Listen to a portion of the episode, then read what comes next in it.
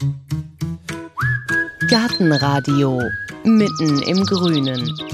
Mitten im Grauen könnte diese Folge vom Gartenradio heißen, denn es geht um ein Phänomen, das in den letzten Jahren um sich greift. Für den Bundesverband Garten- und Landschaftsbau ist das so dramatisch, dass er die Aktion Rettet die Vorgärten ins Leben gerufen hat. Immer mehr Häuslebauer und Besitzer pflastern ausgerechnet das Stückchen Garten zu, das als Visitenkarte des Hauses gilt, den Vorgarten. Der Vorgarten hat die Aufgabe, einen morgens mutig ins Leben zu entlassen und abends liebevoll zu empfangen. Das hat einmal die englische Gartenkönigin Rita Sackville West gesagt. Und da hat sie wohl an blühende Hortensien gedacht, an duftende Rosen oder leuchtenden Sonnenhut oder einen kleinen Apfelbaum, der über den Gartenzaun ragt. Die Realität sieht heute oft anders aus. Da wird der Vorgarten in hellgrau, steingrau oder dunkelgrau gepflastert oder mit Kies und Schotter zugekippt. Ab und zu ragt ein trauriges Immergrün aus der Steinwüste, und so wird der Vorgarten zu einer Visitenkarte, die nachdenklich macht. Zeige mir deinen Vorgarten und ich sage dir, wer du bist. Ich hasse Menschen, Tiere, Pflanzen, Steine sind okay. Ich werde ganz verlegen, wenn ich ein Kieselsteinchen sehe. Menschen, Tiere, Pflanzen sind nicht so mein Fall. Es gibt sie nur begrenzt, doch Steine gibt es überall. Ob man gleich so weit gehen will wie dieser namenlose Sänger im Internet, mag dahingestellt sein. Aber auch die Wissenschaft hat sich schon mit der Frage beschäftigt, inwiefern man vom Vorgarten auf den Vorgartenbesitzer Rückschlüsse ziehen kann. Da ist in der Doktorarbeit der Philosophin Sandra Thelen über die Geschichte und Bedeutung von Vorgärten zum Beispiel Folgendes zu lesen. Die Einstellung der Bewohner, die sich im Vorgarten zeigt, kann von Gleichgültigkeit oder Emanzipiertheit, uns ist egal, was die anderen über uns denken, über Angepasstheit, wir sind konform mit den anderen und wollen kein Ärgernis erregen, bis hin zur Demonstration von Wohlstand oder Ordentlichkeitssinn.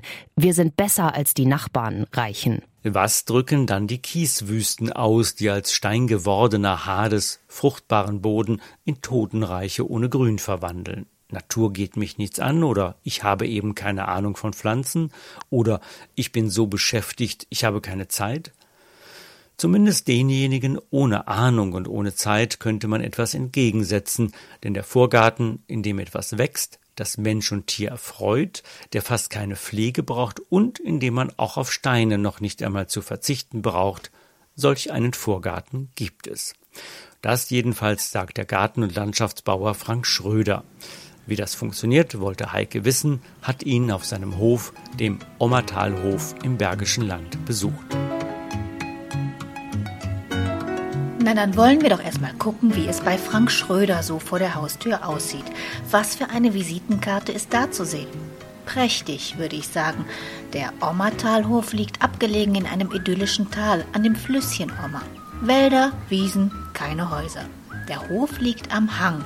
Von der schmalen Straße aus hat man einen Einblick auf das tiefer liegende Gelände, soweit es die üppige Vegetation zulässt. Die Gebäude sind verstreut. Ein Wohnhaus, eine Scheune, ein Haus für Feriengäste sind umgeben von Bäumen und Sträuchern, von Stauden, die weiß, gelb, pink und blau leuchten. Der reine Vorgarten ist nur ein spitzes Gelände mit einer Zufahrt. Ein grüner Geländewagen parkt auf der rechten Seite, überschattet von ausladenden Sträuchern. Auf der linken Seite der Zufahrt wiegen sich Gräser im Wind, eine fette Henne wirft sich in die lila Brust, eine Eichenblatthortensie verbreitet vornehme Zurückhaltung. Alles wächst dicht an dicht. Ein hölzerner Gartenzaun mit Tor trennt den Vorgarten vom Hofgelände, aber der pflanzliche Übergang ist fließend. Die überwältigende Pflanzenvielfalt geht auch hinter dem Zaun weiter. Naja, als Garten- und Landschaftsbauer, denke ich, hat Frank Schröder das mit der Gartenarbeit wohl im Griff. Und wenn ich vom Vorgarten auf den Besitzer schließen müsste, dann würde ich sagen, das muss ein Naturliebhaber, ein Farbenfreund, überhaupt ein freundlicher Mensch sein. Und da kommt er auch schon, den Weg entlang auf mich zu, mit einem großen braunen Hund im Schlepptau. Ja, das ist die Liv, das ist ein Rhodesian Ridgeback. Das ist unser Schätzchen hier für den Hof. Und die sitzt auf. Polygonalplatten sind das? Sieht aus wie Stein. Das ist auch Stein. Also polygonal heißt einfach nur vielwinklig. Das heißt, es sind einfach Steine, die unbeschlagen mehr oder weniger auf den Boden gelegt werden. Da wächst auch mal in den Fugen was zwischendrin. Manchmal gewünscht, manchmal nicht. Also das muss man halt einfach so absehen, ob man das tolerieren möchte oder nicht. Ihr Garten, Ihr Vorgarten ist überwältigend. Hier fliegen die Bienen, hier wächst alles ineinander, da sieht man Astern. Man sagt ja immer, man kann auch von dem Garten, von dem Vorgarten so ein bisschen auf den Besitzer schließen. Wildromantisch und ein bisschen unordentlich. Und passt das bei Ihnen? Auf jeden Fall. Und der Garten geht ja, da ist jetzt ein schönes Holztor, der geht dann direkt über. In den weiteren Vorgarten sind wir dann immer noch im Vorgarten. Das ist etwa 20 Meter lang hier, Ihr Vorgarten? Oder Ja. ist, das schon, ist das schon der normale Garten? Also eigentlich fängt ja der richtige Garten hinterm Tor an. Das heißt also, unser Vorgarten ist vielleicht ein Hundertstel des Gesamtgrundstückes, weil wir haben halt eine relativ spitze Einfahrt und vor dem Tor ist dann halt eben nur so ein ganz kleines Stückchen. Das ist eigentlich seit ewigen Zeiten komplett zugewachsen, so dass es eigentlich relativ pflegeleicht ist. Wobei man dazu natürlich sagen muss, Pflegeleichtigkeit spielt sich ja im Kopf ab. Also wenn einen das nicht stört, wenn da auch mal irgendwas in der Gegend wächst, was man nicht da unbedingt haben will, dann hat man es sehr viel einfacher, als wenn man meint, man müsste alles picobello haben und dass bloß die Nachbarn nichts darüber sagen. Und dementsprechend ist dieser Garten aus meiner Sicht extrem pflegeleicht, weil hier haben wir einen Arbeitsaufwand von vielleicht 20 Minuten im Jahr. Im Nichts Jahr? Im Jahr. Das heißt, die Pflanzen sind so dicht gewachsen, dass nichts anderes mehr dazwischen wachsen kann. Und das bisschen Wasser wächst, kann man mal so im Vorbeigehen rausrupfen oder auch einfach stehen lassen. Jetzt sind Sie ja auch Garten- und Landschaftsbauer. Wenn jetzt zu Ihnen einer kommt und sagt, Herr Schröder, ich hätte gern einen pflegeleichten Garten, machen Sie denn mal schön Steine davor. Was sagen Sie denn dann? Dann mache ich das zwar, aber mit ganz viel Bepflanzung dazwischen. Das heißt, die Steine sind für mich nur der Optik da und nicht, äh, um irgendwas zu kaschieren, was halt leider mittlerweile in den vielen Vorgärten halt der Fall ist. Und für mich ist der Stein nur dazu da, die Pflanzen, die nachher da reingepflanzt werden, richtig hervorzuheben. Und dass man halt auch im Winter eine Struktur hat. Ich weiß nicht, wie es Ihnen geht. Mir geht das eigentlich seit vier, fünf, sechs Jahren so. Ich bin öfter in der Eifel, in der Voreifel unterwegs. Und da ist es ganz extrem geworden mit diesem Zupflastern. Seit wann stellen Sie das denn fest? Ja, das ist ungefähr seit fünf, sechs Jahren. Und das ist halt ein Trend. Die Leute haben alle ein meiner Meinung nach recht gestörtes Verhältnis zur Ordnung. Es muss alles immer gleich aussehen. Also ich habe ein schönes Beispiel gehabt. Im Internet wurde ein Vorgarten vorgestellt. Das waren komplett nur Steine. In der Mitte stand eine Araukarie und ein rosa Findling. Und drunter stand, so habe ich mir meinen Garten immer vorgestellt. Allein so etwas als Garten zu bezeichnen, ist ja schon merkwürdig. Und was spielt sich dann in den Köpfen der Leute ab? Es kann ja nicht sein, dass man eine Steinwüste als Garten bezeichnet. Selbst in einem äh, japanischen Garten, der ja mit relativ viel Steinen ist, da steckt ja ein gewisser Sinn dahinter. Das sind Nachbildungen von, vom Meer, von Felsen, von Gebirgen. Aber das da ist einfach nur eine hingekippte Steinwüste. Haben Sie denn eine Erklärung dafür, woher das kommen könnte? Ja, das ist der Minimalismusgedanke, der so herrscht. Ne? So alles muss beherrschbar sein. Ich will bloß kein bisschen Arbeit mehr haben. Wobei mit der Arbeit ist ja mal relativ. Wenn einen das nicht stört, wenn etwas unordentlich ist, dann hat man es ja viel einfacher. Nur Leute, die dann so einen Garten haben und es wird sich mit der Zeit halt Laub drin ansiedeln. Und je nachdem, was man für eine Folie unter der ganzen Geschichte äh, benutzt hat, wird es auch so weit kommen, dass äh, Sämereien von oben eingetragen werden. Die wachsen dann durch diese Folie durch. Und dann hat man so nach fünf Jahren ungefähr oder auch schon früher die ersten Probleme, dass da halt Wildkräuter drin wachsen, die dann natürlich unerwünscht sind, weil man will ja nur so eine Steinwüste haben. Sollen wir mal weiter reingehen? Ja, wir können gerne reingehen. Ich mach mal das Tor auf. Jetzt könnte man ja sagen, Vorgärten sind ja klein. Das sind ja kleine Flächen vor dem Haus. Warum ist das so schlimm, wenn die zugesteint werden? Das hat äh, auch ein paar ökologische Aspekte. Nämlich äh, als erstes, diese Steinwüsten nehmen enorm viel Hitze auf. Das heißt, die sowieso schon in der Stadt vorherrschende höhere Temperatur als auf dem Land wird extrem erhöht. Dadurch, dass halt jetzt nicht nur noch Asphaltflächen und Dachflächen da sind, sondern auch noch die ganzen ehemals Grünflächen auch noch komplett vollgesteint werden. Dann äh, überall da, wo nichts wächst, können sich auch relativ wenig Tiere aufhalten. Also man hat dann vielleicht ein paar Spinnen, die da in den Steinen rumlaufen. Und sonst ist ja nichts, weil ja auch kaum Bepflanzung drin ist oder gar keine Bepflanzung drin ist. Ich hätte jetzt vermutet, dass wenn diese ganzen Vorgärten mit Steinen bedeckt sind, dass da Bodenversiegelung ist, dass kein Wasser abfließen kann, ist das kein Problem? Das ist ein relativ geringes Problem, weil ja unter diesen Steinwüsten sind ja immer Bändchengewebe drunter. Oder halt irgendwelche Fliese. Und Fliese lassen halt Wasser durch. Das heißt, das ist eigentlich überhaupt kein Problem. Im Gegenteil, dadurch, dass die Steine oben drauf liegen, regnet es halt drauf. Das Wasser kann ja nicht schnell ablaufen, sondern läuft halt ganz, ganz langsam unter den Steinen weg und versickert halt sofort in dem Vlies und macht eigentlich den Boden nicht kaputt. Es gibt ein paar Fliese, die sind tödlich für Käfer, weil da halt so viele Fäden dran sind, dass dann halt Käfer sich da drin verheddern und dann nicht mehr weiterkommen und dann drin sterben. Das ist aber eigentlich eher vernachlässigbar. Da oben habe ich ja so eine Fläche, die aussieht wie diese Steingärten mit Folie, aber mit Bepflanzung. Gehen wir hier die Treppe hoch und dann zeige ich Ihnen mal ein Stück Garten, der auch mit Folie ist, der aber komplett bepflanzt ist.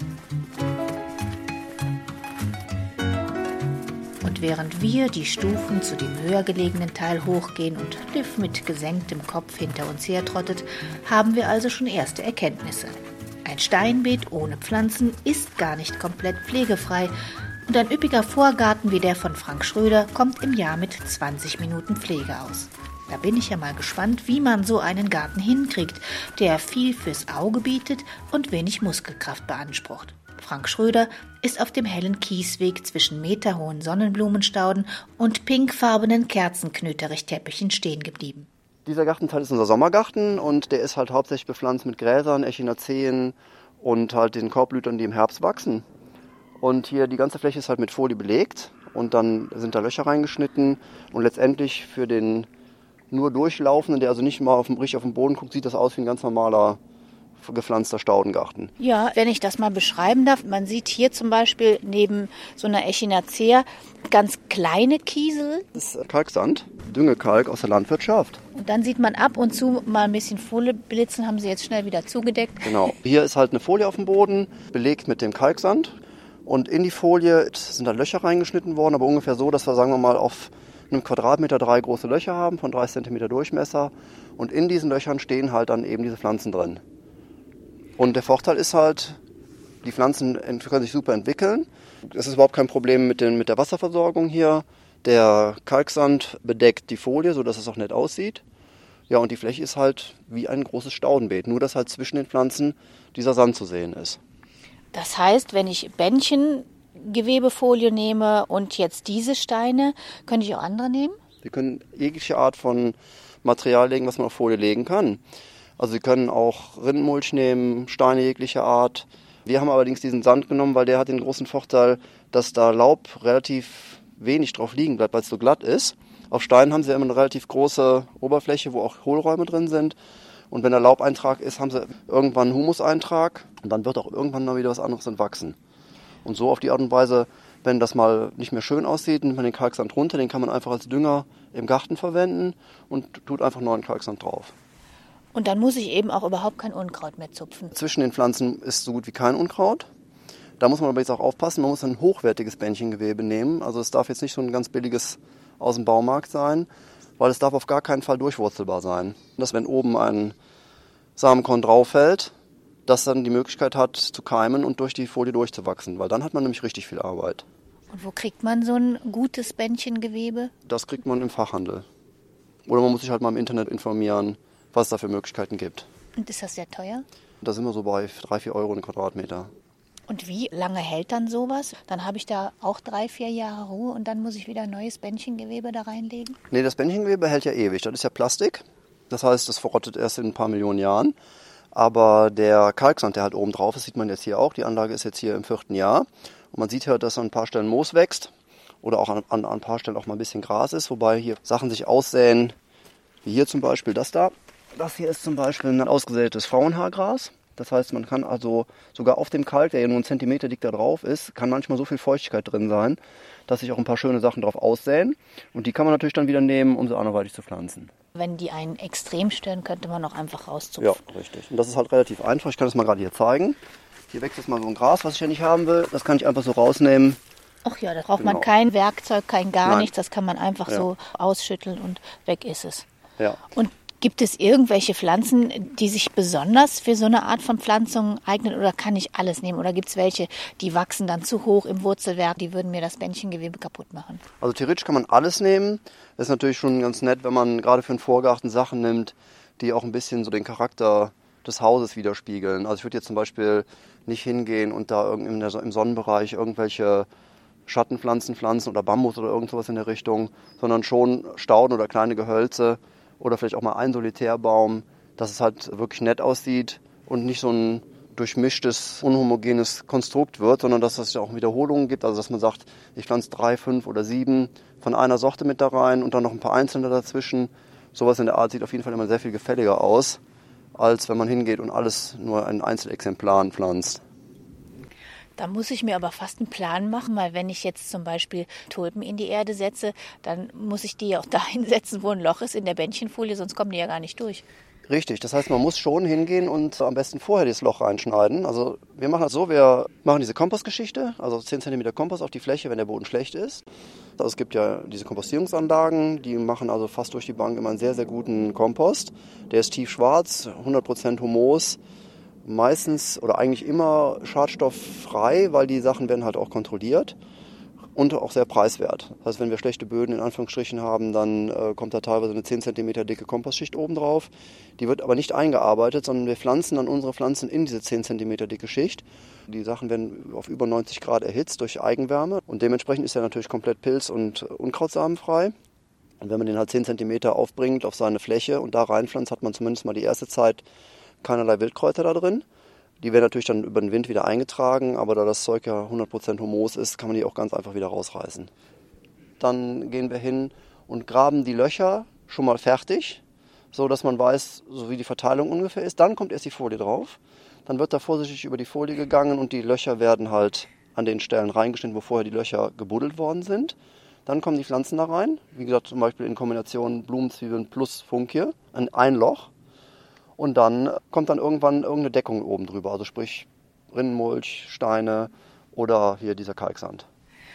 Das hört sich so an, als ob ich mir vorher, wenn ich mir so einen Vorgarten, so einen pflegeleichten Vorgarten mit Bändchenfolie mache, aber auch schon wirklich Gedanken machen muss, wie er aussieht, weil ich fange ja dann nicht im Nachhinein an und sage im nächsten Jahr, ach nee, das gefällt mir nicht, das pflanze ich jetzt um.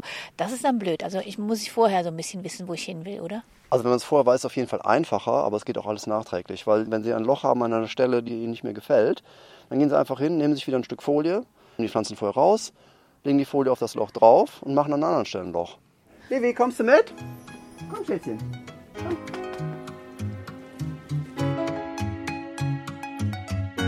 Liffy will nicht so richtig. Es ist wohl zu gemütlich auf ihrem Sonnenplätzchen. Wir gehen also alleine weiter in den hinteren Teil des Gartens mit Wasserfall und Teich, aus dem eine Schildkröte mit leicht beleidigtem Gesichtsausdruck stur an uns vorbei zum Wasserfall guckt. Also man muss sagen, der Wasserfall, da rinnt Wasser über eine Bruchsteinmauer. Sieht ja. wunderbar aus. Wir haben extra den ähm, Wasserfall an diese Stelle gebaut, weil da könnte theoretisch auch eine Quelle sein. Und wir haben dann hier den gesamten Hang mit Grauwacke abgefangen, weil der Hang ist über 200 Meter lang und ist komplett mit Natursteinen abgefangen, um halt möglichst vielen Pflanzen Lebensraum zu bieten. Wenn jetzt jemand sagt, ach, so ein Mäuerchen finde ich auch toll, wäre das auch für so einen kleineren Vorgarten eine Möglichkeit, dass ich mir da eine Mauer baue? Also das wäre auf jeden Fall eine sehr, sehr interessante Anlage, wenn man eine freistehende Trockenmauer baut und die dann bepflanzt. Wir kommen später noch da hinten in den Bereich, da habe ich so eine freistehende Mauer stehen. Und das wäre natürlich ganz toll. Aber dann man muss natürlich auch als Gartenbesitzer ein bisschen Mut haben und sich nicht denken, ich kann das nicht machen, weil was denken dann die Nachbarn? Das ist ja auch ein wichtiger Faktor. Ne? Wenn jetzt alle Leute diese Steinvorgärten haben, dann ist es ja auch so, dass, dass man sich denkt, boah, wenn ich jetzt hier mit einem naturnahen Garten anfange, dann gucken die mich ja alle doof an. Da muss man aber einfach drüber stehen, finde ich. Und man muss auch ein bisschen Ahnung haben. Man muss ja auch sagen, dass ganz viele Leute denken, ich möchte einen pflegeleichten Garten und ich habe keine Ahnung. Das ist natürlich schon so. Ne? Also man muss schon ein bisschen äh, Spaß am Garten haben. Das ist natürlich klar. Aber jeder von uns, wenn irgendwas am Auto ist, fährt das Auto in die Werkstatt und lässt es machen. Wenn in meinem Vorgarten irgendwas aus dem Ruder läuft, dann rufe ich einen Gärtner an, der sich darum kümmert. Dann kommt halt ein Profi. Da sind wir auch ganz, ganz weit von weg, dass wir sagen, Garten, das kann ja jeder selber machen. Wenn man da einfach ein bisschen umdenkt, dass man sich sagt, gut, dann, dann bezahle ich halt eben mal für eine Stunde oder zwei was. Aber der macht mir das dann halt wieder perfekt. Das ist ja auch eine Möglichkeit, wenn ich keine Ahnung habe. Aber egal ob keine Ahnung oder keine Zeit, feststeht, Steinwüsten greifen nicht nur horizontal auf dem Boden, sondern auch vertikal als Gartenbegrenzung und Sichtschutz um sich. Gabionen nennt man diese mauerförmigen Metallgitter, in die Steine gekippt werden, die dann an mittelalterliche Verteidigungswälle erinnern, nur in modernem, sterilen Design. Menschen Tiere, Pflanzen sind nicht so mein Fall. Es gibt sie nur begrenzt, doch Steine gibt es überall. Ja, aber auch für diese leblosen Gabionenmauern gibt es lebensbejahende und pflegeleichte Alternativen. Eine davon steht in einer entlegenen Ecke vom Ommertalhof. So, jetzt sind wir hier die Treppe runtergegangen, auch wieder durch üppige Vegetation muss man sich zum Teil den Weg freibahnen. Man will ja keiner Blume auf die Füße treten. Und da stehen wir jetzt vor der Mauer. Da wächst an der Wand nichts, aber obendrauf, da sieht man überhaupt nicht, dass da überhaupt was wachsen kann. Da ist ja gar keine Erde drauf, oder? Ja, das ist auch so. Da ist wirklich nur 10 cm, noch nicht mal, ja doch knapp 10 cm Dachgranulat oben drauf mit Dünger drin und bepflanzt ist das Ganze natürlich nur mit den Sachen, die ganz, ganz extreme Standorte aushalten. Unter anderem zum Beispiel Schnittlauch. Also Schnittlauch sind da drauf, Sedum ist da drauf, Euphorbien, Thymian und dann halt diese Semperviven und auch noch eine Nelke. Und die Sachen können also mit diesen 10 cm zurechtkommen, außer man hat mal einen Zeitraum von über einem Monat, wo es gar nicht regnet. Dann muss man auch schon mal gießen. Wobei, selbst wenn man das nicht macht, die Sachen ziehen dann halt ein und kommen halt aus dem Wurzelstock wieder. Und neben der Mauer, da geht es weiter mit so einem Staketenzaun. Ist so ein Zaun für kleine Vorgärten auch geeignet, weil der auch schon wieder ein eigener Lebensraum ist? Auf jeden Fall. Also die Zäune, die wir jetzt hier haben, sind ja aus äh, längs geteilten Holunderästen. Also Lunder ist erstaunlich stabil. Und der bringt natürlich dadurch, dass er halt so ein bisschen natürlich geformt ist und noch ein paar Hohlräume drin hat, bringt er natürlich auch eine ganze Menge was für Insekten. Und dieser Zaun hier ist jetzt schon sieben Jahre alt und die Holunderstämme sind immer noch völlig intakt. Also da ist nichts angefault oder so. Ist eine schöne Sache, sehen ganz bizarr aus, weil die alle krumm und schief sind. Passt natürlich auch super hier zu dieser Mauer. Wäre natürlich für einen Vorgarten echt eine gewagte Geschichte, aber man kann darauf gehen, dass wenn man sowas im Vorgarten hätte als Abtrennung zum Haus, das wäre der Hingucker für die gesamte Straße. Und habe ich Sie richtig verstanden? Der Zaun aus zum Beispiel Holunder ist schon gut für Insekten, auch wenn da noch gar nichts dran wächst oder rankt? Ja, und zwar ist es ja so, es gibt ganz viele Solitärbienen oder auch andere Insekten, die brauchen Hohlräume oder Risse in Holz. Und bei dem Holunder ist ja so, dass der durch die alten Astansätze hat der überall so kleine Löcher drin. Und da gibt es dann halt Solitärbienen, die teilweise nur 2-3 mm groß sind, die da ihr Ei reinlegen, ein bisschen Honig mit dazu packen, also ein bisschen Pollen mit dazu packen, ein Deckelchen auf das Loch machen, dass dann da die Larven halt groß werden können drin. Also das wäre auch eine Lösung für jemand, der sagt, okay, einen Zaun mache ich, ist eine Begrenzung, aber ich will nicht, dass da was rankt, ist mir wieder alles zu unordentlich. Aber das ist dann trotzdem schon mal ein Schritt in einen naturnahen Garten. Auf jeden Fall. Also wenn, wenn man zum Beispiel schon mal von Anfang an nicht hingeht und irgendwas Imprägniertes in den Garten packt, denn es gibt ja genug Hölzer, die auch unimprägniert lange halten, wie, wie zum Beispiel Staketenzäune aus Esskastanie oder halt eben hier besagte Holunder oder auch aus Lärchenholz und dann einfach mit der Bohrmaschine ein paar kleine Löcher da reinmacht oder natürliche Löcher nützt, dann hat man auf jeden Fall schon mal eine ganze Menge was für Insekten getan.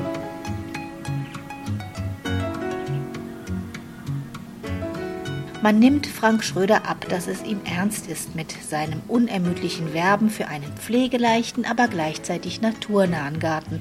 Und er ist nicht allein. Im süddeutschen Illertissen wirbt die Stiftung Gartenkultur mit der Aktion Entsteint euch für den Rückbau von Kieswüsten. Wer sich zum Rückbau verpflichtet, bekommt im Gegenzug Bodenaktivator und Gründüngung und natürlich eine Anleitung, wie man diese Kieswüste wieder los wird. Das muss doch alles sehr kosten- und zeitintensiv sein, wird jetzt mancher Hausbesitzer fürchten. Nein, mein Frank Schröder, das geht eigentlich ganz einfach. Indem man halt die richtigen Pflanzen einfach nur besorgt. Das heißt, man kann theoretisch die Pflastersteine rausnehmen. Dann hat man ja meistens in Deutschland 8 cm Platz. Dann kommt da ein ganz klein bisschen Boden drauf. Und die Pflanzen werden einfach in dieses bisschen Boden mitsamt den äh, Steinen reingepflanzt und man hat die üppigste Blüte dann da. Die Pflanzen, die hier stehen, alles, was Sie hier sehen, könnten Sie in reinen Schotter pflanzen. Und dann sähe das so aus, wie es jetzt aussieht. Ach, das reicht? Ich habe gedacht, da, müssten, da müsste man baggern und Mutterboden Nein, rein. Gar nicht. Das kommt natürlich immer darauf an, was man haben möchte. Man kann zum Beispiel keine Hortensie in Schotter setzen. Aber es gibt ganz, ganz viele Stauden, die ja aus irgendwelchen alpinen Gegenden kommen, wo die wirklich nur in solchen Schotterflächen wachsen oder halt in Mauern. Und die Pflanzen, die können sie halt super einfach in den Schotter reinsetzen. Theoretisch kann man das sogar machen, wie das Bestchetto damals gemacht hat. Also Bestchetto ist ja diese englische Lady, die diesen echten Kiesgarten erfunden hat. Die hatte halt eine große Einfahrt mit Kieselsteinen und fand das immer alles ganz furchtbar. Und irgendwann hat sie dann gedacht, was mache ich jetzt da bloß mit? Und hat dann angefangen auszusenden und initial zu pflanzen. Und hat dann praktisch in ihrer Kieseinfahrt, wo drunter auch nur Sandboden ist, den üppigsten Blütenflor hingekriegt. Und das hat sich dann halt bei den Fachleuten so über die ganze Welt verbreitet, dass halt ein Kiesgarten ein Garten ist, wo halt ein schlechter Boden drunter ist, die Kieselsteine als Mulchschicht oben drauf sind und da halt die Pflanzen reingepflanzt werden, die mit dem Standort zurechtkommen. Und es gibt unendlich viele Pflanzen, die diesen Standort mögen. Am Anfang haben wir ja geguckt auf den Garten vorne und was der so über die Menschen aussagt. Was haben Sie denn da schon alles festgestellt? Liegen Sie da meistens richtig? Ich würde mal sagen, man kann nicht per se sagen, so wie der Garten aussieht, so sind auch die Leute. Es gibt natürlich Tendenzen dazu, ist klar. Ne, aber oft ist es auch so, dass die Leute einfach nicht wissen, was sie machen oder was sie machen können. Also es gibt kaum einen Auftrag, wo ich nicht höre, ich habe einen schlechten Boden im Garten. Und das ist immer falsch. Also das kann man wirklich durch die Bank sagen. Es gibt keinen schlechten Boden. Selbst Sandboden ist nicht schlecht. Die Bearbeitbarkeit des Bodens ist immer das A und O. Natürlich ist ein schwerer Lehmboden schwerer zu bearbeiten als ein Sandboden. Aber ein schwerer Lehmboden hat riesige Vorteile, äh, was die Wasserhaltefähigkeit und den Nährstoffhaushalt anbelangt. Dementsprechend sind alle schweren Böden eigentlich deutlich besser als die leicht zu bearbeitenden leichten Böden. Man kann jeden Boden mit dem Industriekompost aufwerten, egal auf was es drauf ist. Es kann purer Schotter sein. Wenn man da eine 10 cm dicke Kompostschicht aufbringt, kann man direkt mal 60, 70 Prozent mehr Pflanzen pflanzen, als da vorher gewachsen wären. Hatten Sie denn schon mal den Fall, dass ein Kunde hier hingekommen ist und hat gesagt, oh, ich möchte aber dieses und jenes und mach mir doch den Garten irgendwie vorne schön pflegeleicht und den konnten Sie in irgendeiner Form überzeugen? Ja, sehr oft. Das geht sehr oft. Weil letztendlich machen wir fast dasselbe, was die anderen auch machen, nur halt mit Pflanzen.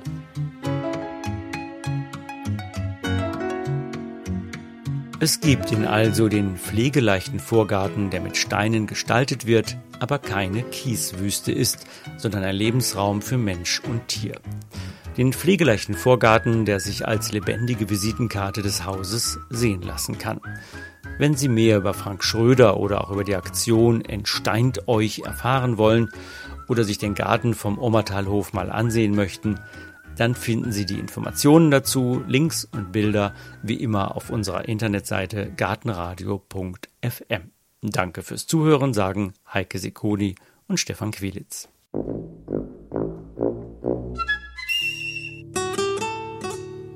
Gartenradio Gezwitscher